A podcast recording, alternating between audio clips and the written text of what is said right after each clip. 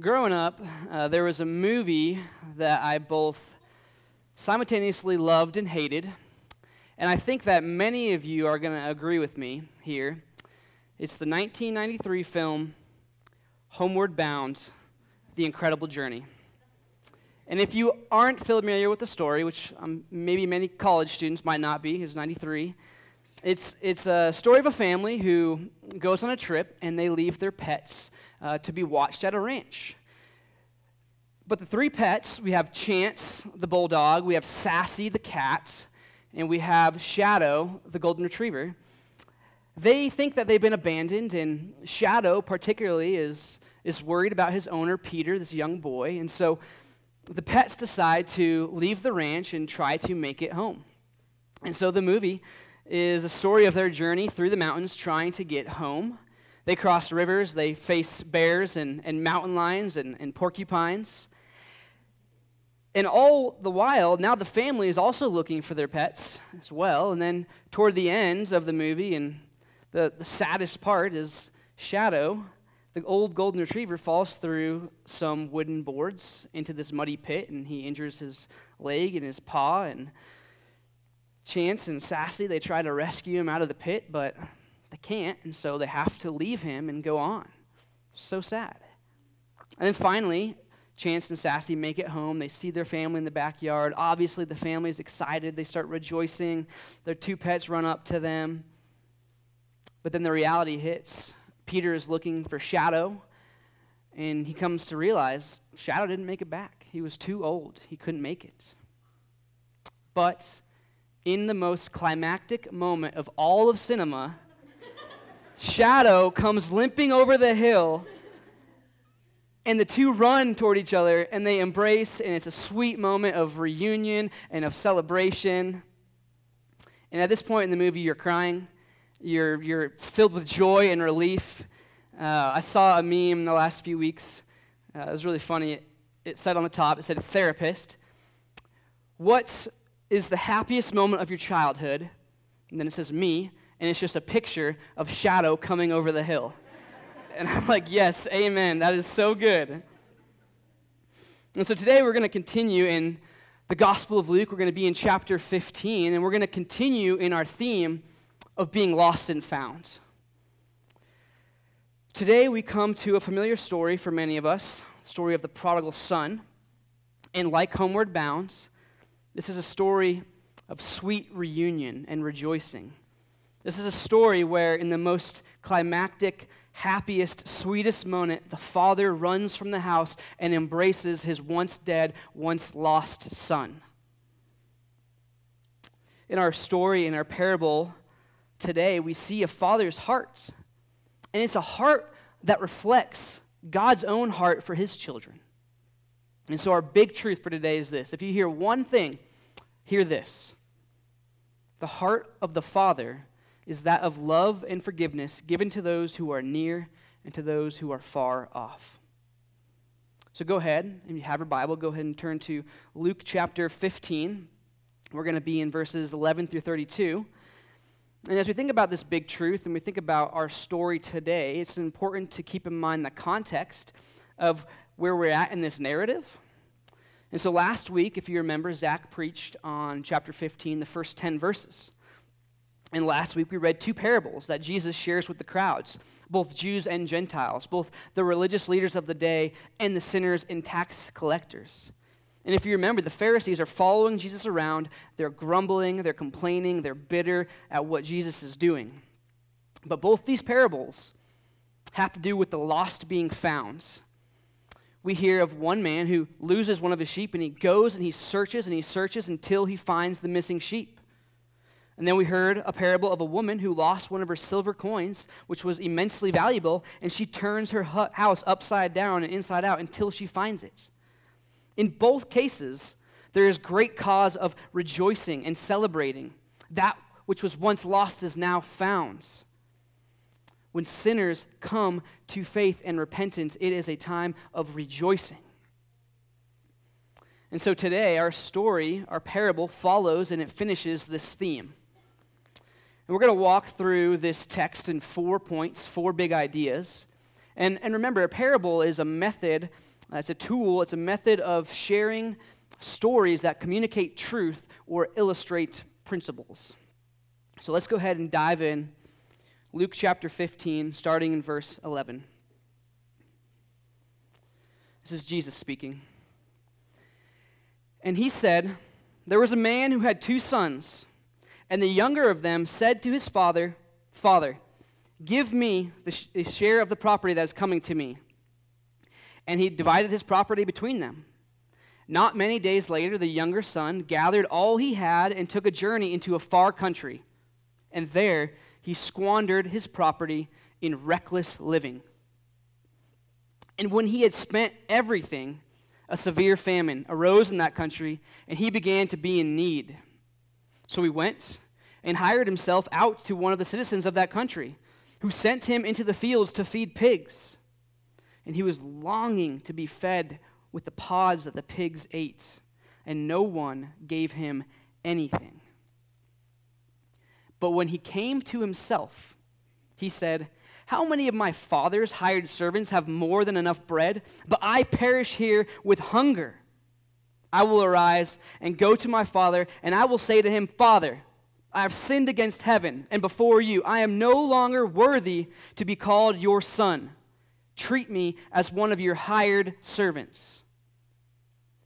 And he arose and came to his father. But while he was still a long way off, his father saw him and felt compassion and ran and embraced and kissed him. And the son said to him, 'Father, I have sinned against heaven and before you. I am no longer worthy to be called your son.' But the father said to his servants, 'Bring quickly the best robe and put it on him, and put a ring on his hand and shoes on his feet, and bring the fattened calf and kill it, and let us eat and celebrate. For this my son was dead and is alive again. He was lost and is found.' And they began to celebrate. Now his older son was in the field, and as he came and drew near to the house, he heard music and dancing. And he called one of the servants and asked what these things meant. And he said to him, 'Your brother has come, and your father has killed the fattened calf because he has received him back safe and sound.' But he was angry and refused to go in. His father came out and entreated him. But he answered his father, 'Look, these many years I have served you, and I never disobeyed your command, yet you never gave me a young goat that I might celebrate with my friends. But when this son of yours, who has devoured your property with prostitutes, you killed the fattened calf for him.' And he said to him, 'Son, you are always with me, and all that is mine is yours. It was fitting to celebrate and be glad, for this your brother was dead and is alive. He was lost and is found.'" Could just end the sermon right there. Such an incredible parable.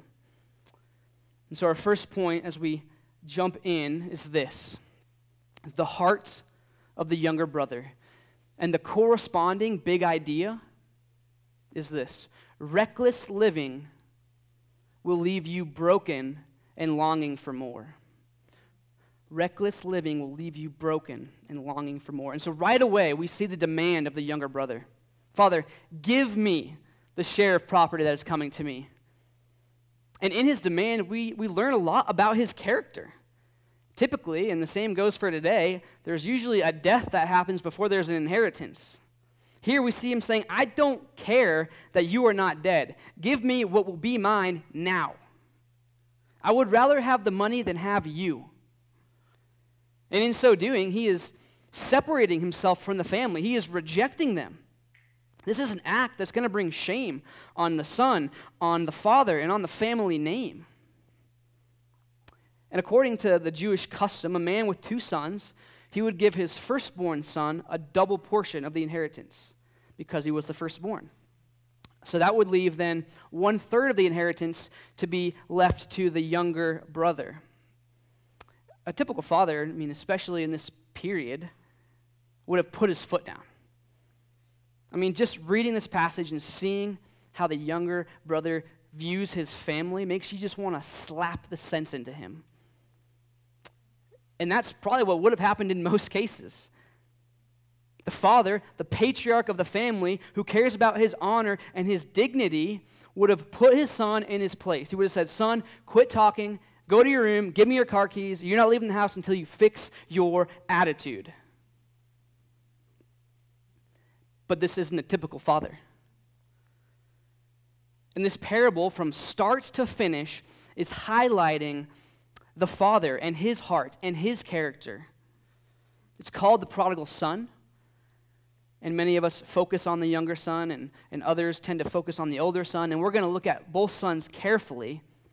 But really, this is a parable about how the father responds to his sons. And so the father grants the request. He gives him what he wants. It didn't take long for the younger brother to liquidate all of his assets, to call up the local real estate agent, sell off the property, sell off the cattle, hitch a donkey, and hit the road. And what were his missions? Was they go into this distant country and to use his newfound fortune wisely and invest it? No, not in the slightest. His aim is simply self-pleasure. We finish reading in verse 13. He took a journey into a far country, and there he squandered his property in reckless living. We aren't given the details on what this reckless living looked like, but I'm sure that you can use your imagination.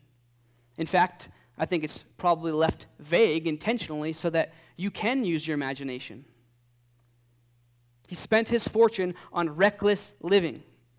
I think he went to this distant country in search of liberation, in search of satisfaction, in search of finding himself, of making a name for himself, in search of his true identity, in search of living his best life, in search of pleasures. But how did it leave him? When he had spent everything, a severe famine arose in that country, and he began to be in need. Recession kicks in. Desperation kicks in. He is starving to death. And he does find work. He's hired by a citizen of that distant country, and his job is to feed the pigs. And now, if you know anything about the Israelite Jewish culture and the laws, Jews and pigs, they don't mix. They are seen as unclean animals. So clearly, he has reached a low point, a point of utter humiliation and shame and despair and brokenness and of longing for more. He was so desperate that the pig's food was starting to look good. And yet no one gave him anything. He is truly alone. His reckless living has left him broken and unsatisfied. And this is the story of many of us. Naturally, in this parable, we're going to gravitate toward one of the two brothers. And I know many in here have stories of being the younger brother. And I know that there are some in here who are headed down the same path as the younger brother. There's a lie that the world tries to sell you, that to find joy, to find satisfaction, to find yourself, you must pursue total freedom. You can't be tied down to anything. You can't be tied down to morals and values. Those are outdated. Those are restrictive. Those are a killjoy. You can't be tied down to a relationship. No, you must be free to pursue any and all romantic pleasures that you desire. You can't be tied down to a family. That's going to hold you back from your career. You can't be tied down to a community. They might hold you accountable to something. You can't be tied down to a job, a 9-to-5. That's too monotonous. No, the lie is that you need to be yourself, to find yourself, to indulge, to overindulge, to pursue your freedom and your licentiousness, to pursue extravagance and decadence and debauchery. In these things, you're going to find happiness. In these things, you'll find joy and peace and satisfaction. You be you. You do you. And don't let anything or anyone tell you otherwise. But guess what? That's called reckless living. And guess where it'll leave you? Broken, empty, longing for satisfaction, longing for more, longing for meaning and purpose, longing for true love, for true relationships, for true community. As I look back at my life, and as I look at this parable, I see myself in this youngest brother. I went down this path of reckless living, and it left me empty. Now, I didn't have much money to squander, but I had other things to squander and waste. I squandered my time. I look back and realize how much precious time I wasted chasing the stupid things of the world. I squandered friendships and relationships. I squandered brain cells. I squandered opportunity. But at the time, no one batted an eye at my reckless living. He's just a college kid. He's just finding his way. Let him do his thing. My reckless living was either excused, accepted, or celebrated. It was fine to get hammered drunk with friends many, many days of the week. It was fine to chase girls and pursue meaningless relationships. It was fine to have shallow friendships that were only built on reminiscing about the night before. It was fine to be a gym bro and idolize body image. It was fine to idolize a career and finance and crave money and wealth and riches. After I graduated, I went and I backpacked Europe, and I spent the summer with a friend in reckless living in a distant country. And there were certainly a few really close calls that were sobering in more ways than one. And guess what? At the end of the trip, I found myself sitting alone in some random hostel in Italy, thinking, this is empty. This is empty. I want more. I want more to life than this. And praise be to God, because in those moments, in the following months, the Lord showed me where true satisfaction, where true purpose and meaning and joy are found. It's at this point in my life that I experienced for the first time the heart of God and his love and his forgiveness of me.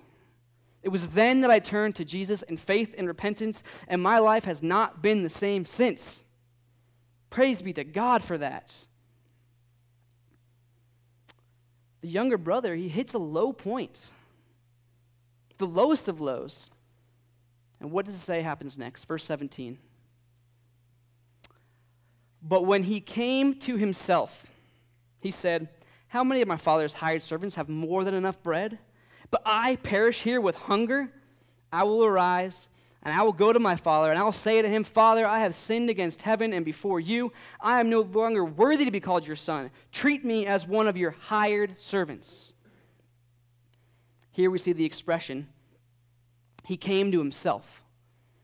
Some translations say he came to his senses. This is a way of saying he understood his reckless living. He understood his sin and his rebellion. He's saying, I need to repent of the ways I've been living and the ways I've been thinking. And then he thinks back to his home life. The servants, the hired servants, they earn a livable wage. They have plenty of bread and food. I sit here starving to death, and those in my father's care have plenty. They have more than enough. So he decides that he must go back. It's the only way. It's the only option for him. But he knows he can't go back as a son. He has forfeited that privilege. No, he must go back begging to be a hired servant.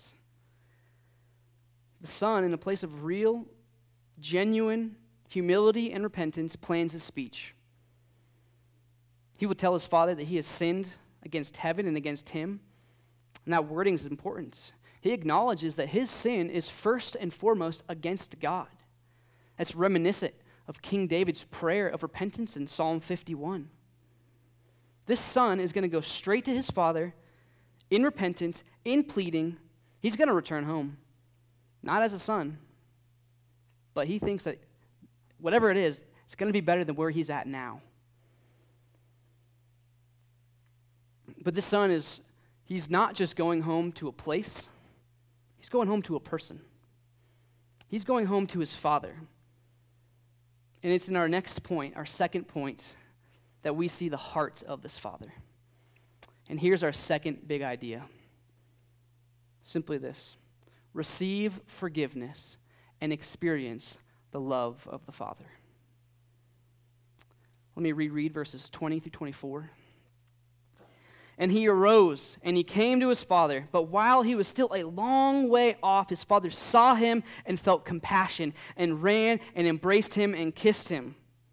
And the son said to him, Father, I have sinned against heaven, and before you I am no longer worthy to be called your son. But the father said to his servants, bring quickly the best robe and put it on him, and put a ring on his hand and shoes on his feet, and bring the fattened calf and kill it, and let us eat and celebrate. For this my son was dead and is alive again. He was lost and is found. And they began to celebrate. The son makes this long, shameful trek back to his homeland, likely rehearsing the speech as he goes. The father sees him coming from a long way off. And many hearing this parable for the first time are probably like, finally, the son's coming home and the father's going to give it to him. He's going to be disciplined. He's going to unload on him. It's going to be rough. But again, that's not the heart of this father. He sees his son and has compassion. This father is one that has had many sleepless nights, tearful nights, grieving over the loss of his son. And here we see a beautiful picture of an elderly father running to his son. And that's not the way the culture worked back then. The patriarch of the family, the father, he doesn't run. That would be seen as undignified, as shameful. He doesn't care. He is overjoyed at his son's return. He embraces him and kisses him. And the son's prepared. He knows what he has to do. He has to come clean. He begins the speech, Father, I have sinned against you. Father, I have sinned against heaven and before you. I am no longer worthy to be called your servant. But the father cuts him off. Cuts him off before he can finish. He calls to his servants, quickly, quickly, bring the best robe we have and wrap it around my son's shoulder. Grab the ring, put it on his finger. Take the sandals, put it on his feet. Bring out nothing but the finest. And it doesn't stop there. He calls for the fattened calf. And calls for a feast and a celebration. There's no expense that is going to be spared for this party. He wants everybody to come rejoice with him. The heart of the Father is one of compassion for his Son, of forgiveness, of love. The heart of this Father beautifully showcases the heart of God. There is forgiveness and compassion and love for those who are far off in the most distant country, for those who have squandered their life, for those who have made a shipwreck of their life, of their family, of their marriage, of their body, of their relationships. The heart of God says, come home. Receive forgiveness. Know my love for you. Come home. The heart of God is to call sinners like me and like you to himself. Jesus came to seek and to save the lost. From heaven, he came and he sought us. He came to bring us from death to life. He came to leave the 99 and to save and rescue the one. We can know restoration and reconciliation. We can know grace and mercy. We can know compassion and kindness. We can know forgiveness and love. We can know what it's like to be lost and to be found, to be dead and to be alive. And this is what the Apostle Paul says in Ephesians chapter 2. But God, being rich in mercy, because of the great love with which he loved us, even when we were dead in our trespasses, made us alive together with Christ. By grace you have been saved. To be lost is to be dead. To be found is to be alive. If you are lost, if you are in a metaphorical, distant country, if you're squandering your life with no meaning and no purpose, Jesus invites you to come home. He invites you to return, to be found in him, to be made alive. If this is you this morning, I invite you to turn to Jesus, to repent of your sin and the ways you've been chasing the things of the world and reckless living, and to trust in his perfect life, his spotless, sinless life, in his atoning death on the cross, his resurrection from the dead, and his ascension into heaven. If this is you this morning, know the heart of God and receive forgiveness and his love. Things are at a high point in this parable. However, we have to come to the third character. And so our third point, the heart of the older brother. And the big idea here is this. Resentful obedience will leave you bitter and longing for more. Verse 25. Now his older brother, or his older son, was in the field, and as he came and drew near to the house, he heard music and dancing, and he called out to one of the servants and asked what these things meant. And he said to him, "Your brother has come, and your father has killed the fattened calf because he has received him back safe and sound." But he was angry and refused to go in. His father came out and entreated him, but he answered his father, "Look, these many years I have served you, and I have never disobeyed your command, yet you never gave me a young goat that I might celebrate with my friends. But when this son of yours, who has devoured your property with prostitutes, you killed the fattened calf for him?" And he said to him, Son, you are always with me, and all that is mine is yours. It was fitting to celebrate and to be glad, for this your brother was dead and is alive. He was lost and is found." So here we see this picture of the older brother. He's out in the field working. He has no idea what's going on back at the house. And I think that's significant. It shows that although he was the firstborn son, and he was home, and he was close to his father in proximity, he was actually far off from his father. He was actually separated from his father. And as the brother nears the house, he hears the party going on, and he's thinking, what in the world is going on? Am I the only one working around here? It seems that everyone else on his father's property knows what's going on except for him. He is literally the last one to find out. And that's revealing about his character. So he asks the servant. And if you're one of the servants, you might be reluctant to tell him what's going on because you just know how he's going to respond. And he responds exactly like you'd think. Great, that useless, reckless, family-shaming young boy is back. Wait, what has my father done? He's done what? Are you kidding me? And then just anger and bitterness and frustration are just bubbling up inside of him. But just like the younger son, who was still a long way off, and the father goes to him, so it's the same here. The older brother, he's now a long way off, and the father goes out to him. In both these stories, it's the father taking initiative. And we see the older brother's heart and his disrespect. Look here, Pops. Look at all these things I have done for you and for this family. I slave out here all day. I've never disobeyed your commandments, and I never got anything for it.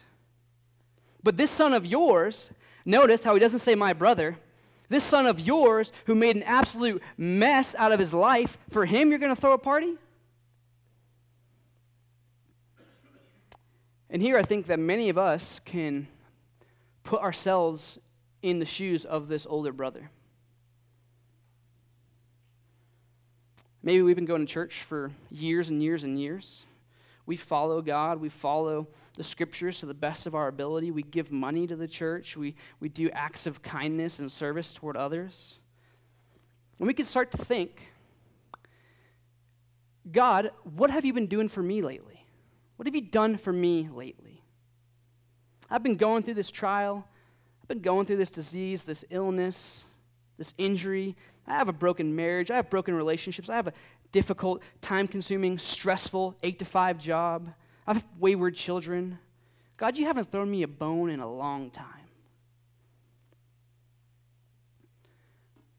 Or maybe you sit here and you look out on all these new faces in the church and in the community who have backgrounds and life experiences that might be appalling to you, and you start to think, what are they doing here? Why do they get all the attention? They're shiny and new, and people are noticing them and approaching them and welcoming them in, and where does all this joy come from? Why are they so joyful? Let me tell you, resentful obedience to God will leave you bitter. It'll leave you longing for more.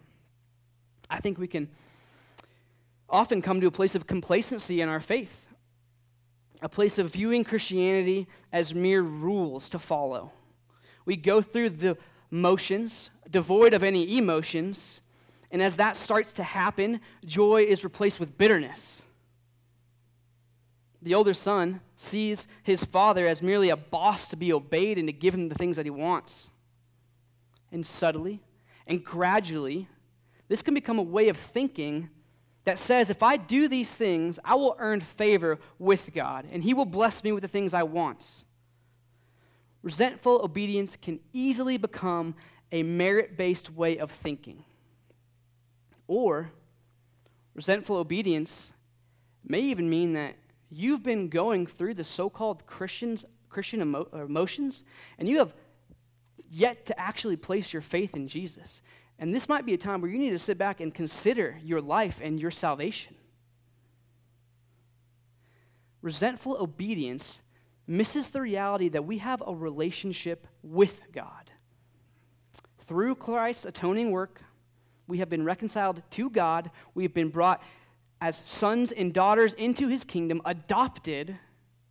We relate to God as Father. And there's so much joy and peace and purpose and satisfaction in this relationship. And it's so much better than pursuing the silly things of the world or being merely a Christian rule follower. And so we see the heart of the Father in his response to his Son.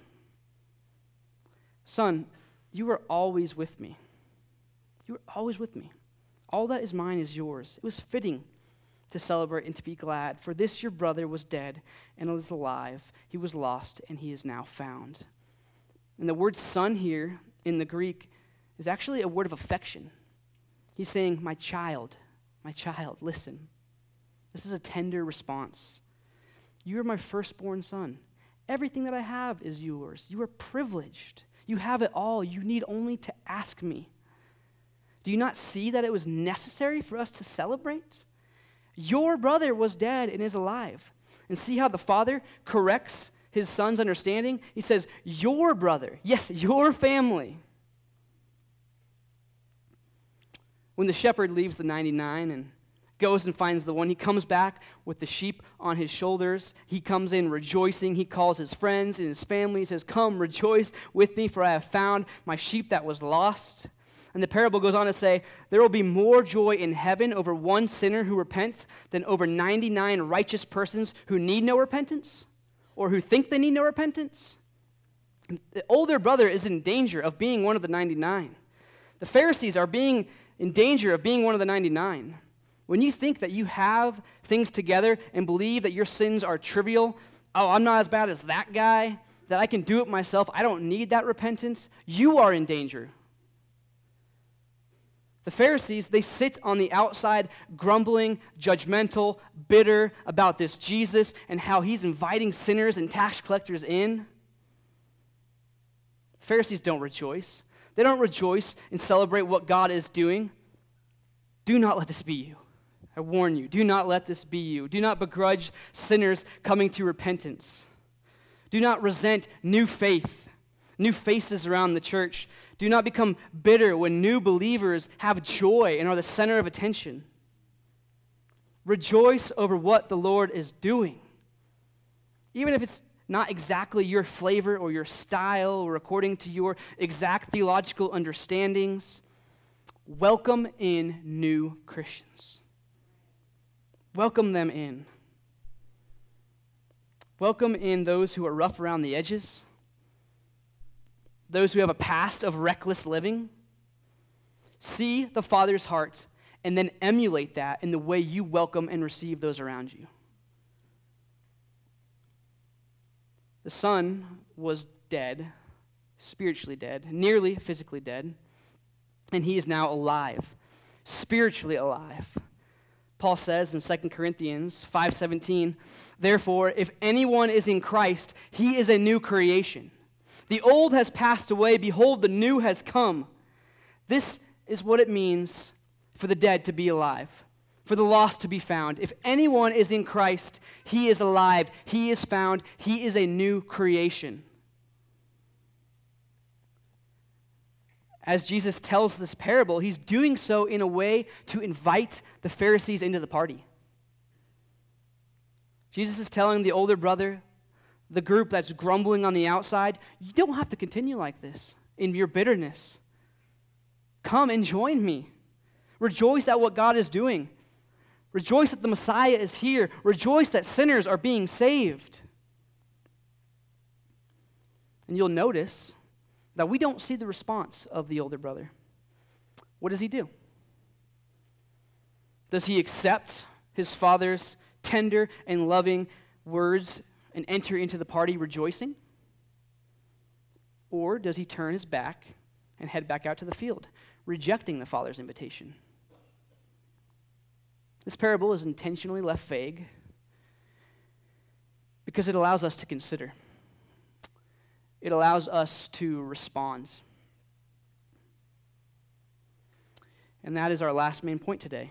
How are we going to respond to the heart of the Father? How are you going to respond to the heart of the Father? And our last big idea is simply this. Come to yourself and be welcomed home. We read back in verse 17,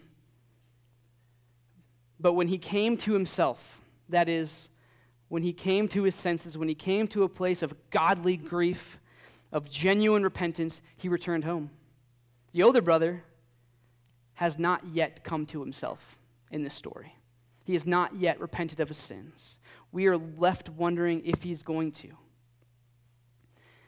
The younger brother, he left home and went off into a distant country.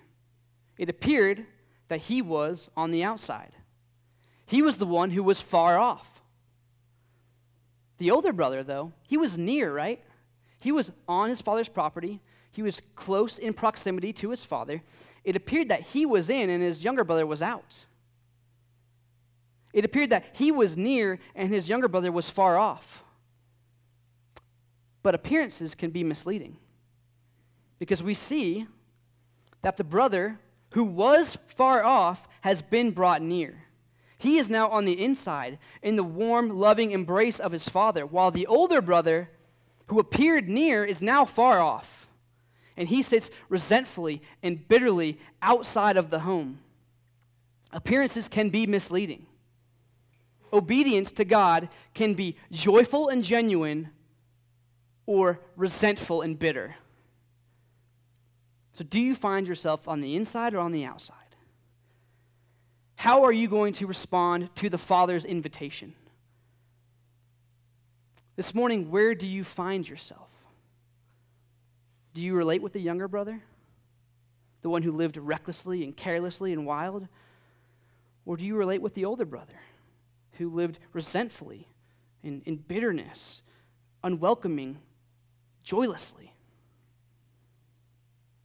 I think that at various points in our lives, we can shift between the two. Like I said, at one point in my life, I found myself relating with the younger brother's story. I saw myself in him. And now, almost 10 years later, after becoming a Christian, I can see bits of myself in the older brother's story, where I don't always rejoice at what the Lord is doing, where my obedience can be resentful, where I can be judgmental, where I don't have joy. Jesus tells the church in Ephesus in Revelation chapter 2, He says this, I have this against you, that you have abandoned the love you had at first. If we're not careful, we can become this older brother. If we're not nurturing the relationship we have with God, if we're not rejoicing in the things that He is doing, if we're not loving His church, if we're neglecting His love and His forgiveness, if we're taking those things for granted, if we think that we have cleaned ourselves up enough, we risk becoming this older brother. In this parable, Jesus is showing that those who are far off, who are the sinners and the tax collectors, those who acknowledge they have no righteousness of their own, who are trusting in Jesus and His righteousness, they are the ones who are going to be brought near. They're going to be the ones who are brought into the kingdom of God. But also, Jesus is showing in this parable that it's not too late for the Pharisees. Jesus invites them into the celebration and to rejoice in what God is doing. He is inviting those who appear near to be actually near. And in this is also a warning. Jesus is saying, if you don't follow me, if you don't come and join me in this party, you're going to be on the outside. You are going to be separated from the Father for all eternity. I'm reminded of Paul's words in Ephesians 2:13. But now in Christ Jesus, you who were once far off have been brought near by the blood of Christ. Jesus is inviting us all to come to ourselves and to be welcomed home. Let us do just that. Let us come to ourselves. Let us repent of sin, and let us know the heart of the Father and receive the forgiveness and love of God and be welcomed home into His eternal, everlasting kingdom. Let's pray. Father in heaven, I'm grateful to be gathered with your church this morning, to sing praises to you, to open up your word. I thank you for this parable that is both encouraging and convicting. God, I pray that we would reflect on where we're at this morning, if we are on the inside or on the outside, if we are near or far off, that you'd help us to see which brother we identify with, and that in both cases we would repent of our sin and turn and trust in you, Christ, and in your righteousness and your perfection, in your life, death, and resurrection, not in ourselves. Help us to trust in you and you alone. God, thank you that you came and sought us, that you rescued the one out of the 99, that you loved us and gave yourself for us. Although we were dead in our trespasses, you made us alive. By grace we have been saved. Let us rejoice in your love and your forgiveness and the grace that you've shown to us. We ask this all in your name, Jesus. Amen. Would you all please stand as we sing a song of response?